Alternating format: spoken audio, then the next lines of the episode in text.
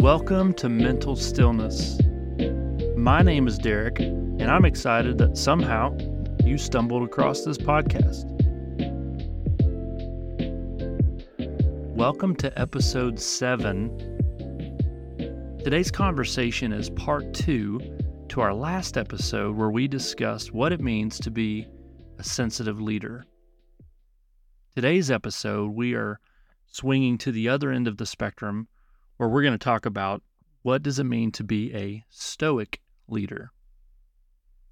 Now, stoicism goes way back thousands of years, all the way back into ancient Greek philosophy.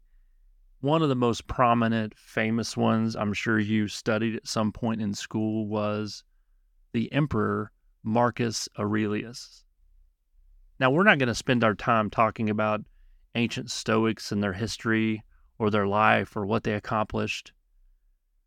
But there are principles that they helped create, that they lived by, that still finds its way into life and leadership today. Some of the principles of Stoicism that I want to share and talk about and contrast with being a sensitive leader is in Stoicism, there is a heavy focus on where we are spending our energy and that it really should only be spent on things that we can control. Specifically, in regards to emotions. Emotions can be a distractor or they can pull us away from the most rational, logical thing to do in the moment. And because emotions can be volatile, in the Stoic approach, it can be pointless to even engage some of those emotions. Another belief of Stoicism is that every single person has the resources necessary within themselves to accomplish the things that they need to accomplish. I think there's a really good scene from a movie that paints a picture of Stoicism and some of its principles. And that movie is none other than Titanic.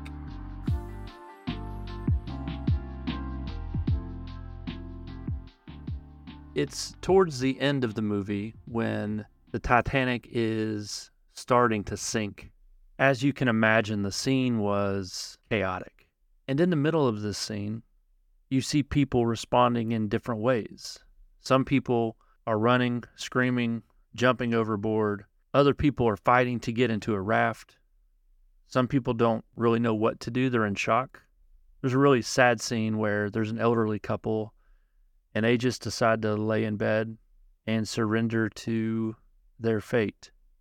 One of the scenes that stands out most to me is when you see a group of musicians. They were the onboard entertainment.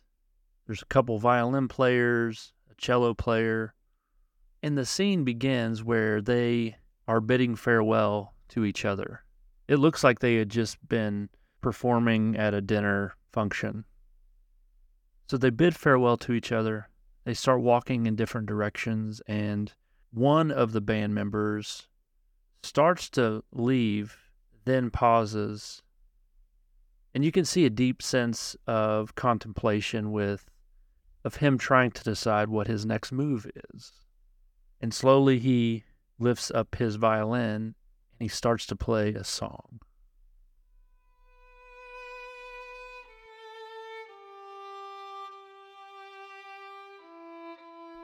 It wasn't long before the other violin player returns, stands with him, lifts his violin as well, and starts to play.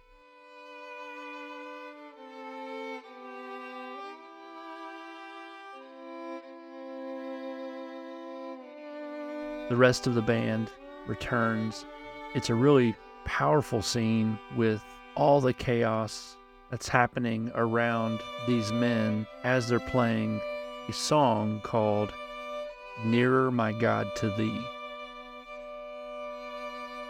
And in that moment when you see it, it's hard or even impossible to imagine what they were thinking or feeling in that moment. But there's a part of me that wonders if it wasn't, I can't make this boat stop sinking. I can't make more room on those rafts. I can't really do anything. In this moment, though, the only thing I do know how to do is play this song. And so that's what they did. And I think this is such a powerful picture of Stoicism that teaches a philosophy of putting your full attention towards the things that are within your control, not getting swept away in any kind of emotions because those are fleeting. And so rationality is the focal point.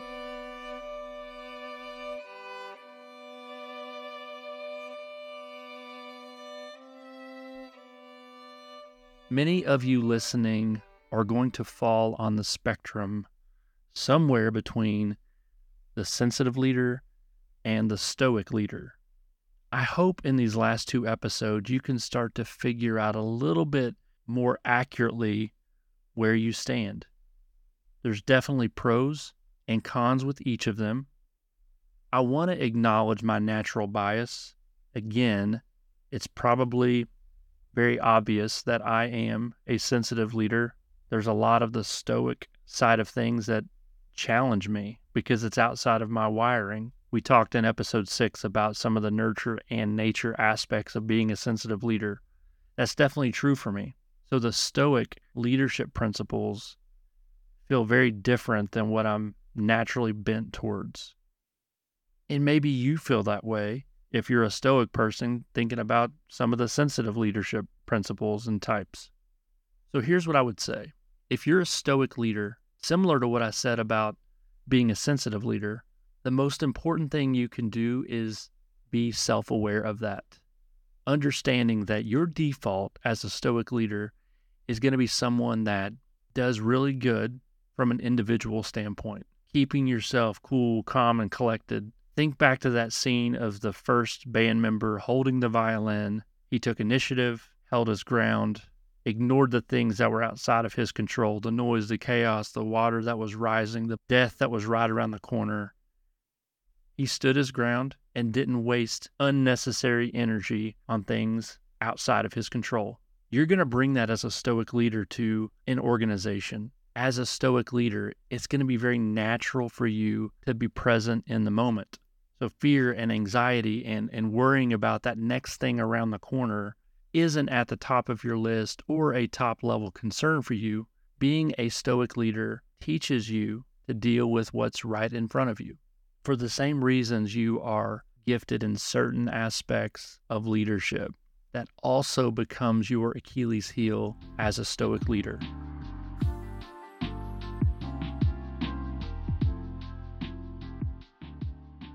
And what I mean is this I just talked about how gifted you are of being stable, having clarity of thought in the midst of chaos, able to really anchor into the moment and not get caught up in future challenges or issues. That becomes a problem because in high level leadership, to be at your best, you need to be able to forecast future challenges and prevent them proactively. Stoicism anchors you in the moment and says future aspects, future challenges aren't worth as much energy as the here and now. That can truly work against a Stoic leader because organizations need to be proactive and forward thinking. Another aspect that's a challenge for Stoic leaders is that they're not the best of engaging and bringing other people along so much energy is put into their own individualistic stability, they don't always think about the person to their right or their left. The Stoic leader also looks at a really big problem that feels outside of their control. And it's very tempting and easy for a Stoic leader to be like, well, there's zero chance that I'm fully going to fix this broad global situation. So therefore, it's not worth any effort.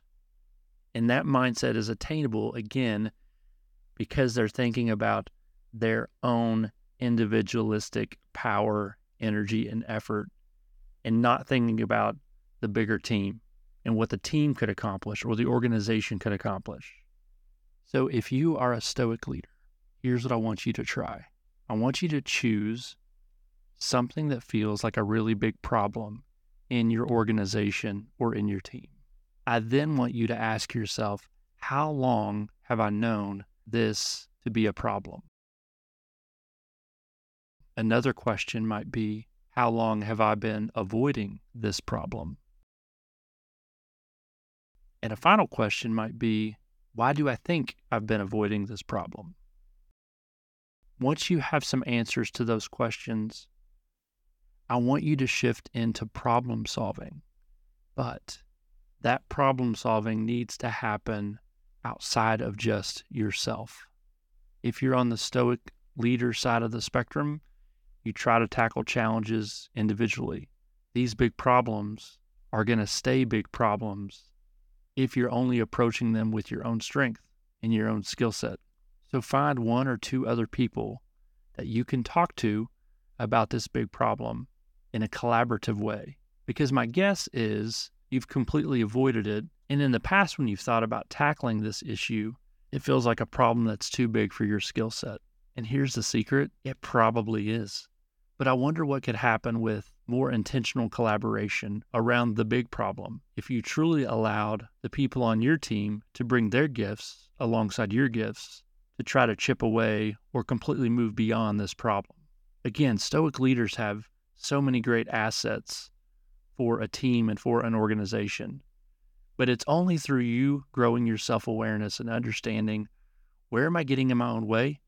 Where am I shutting down? Force yourself to be collaborative if you're a Stoic leader.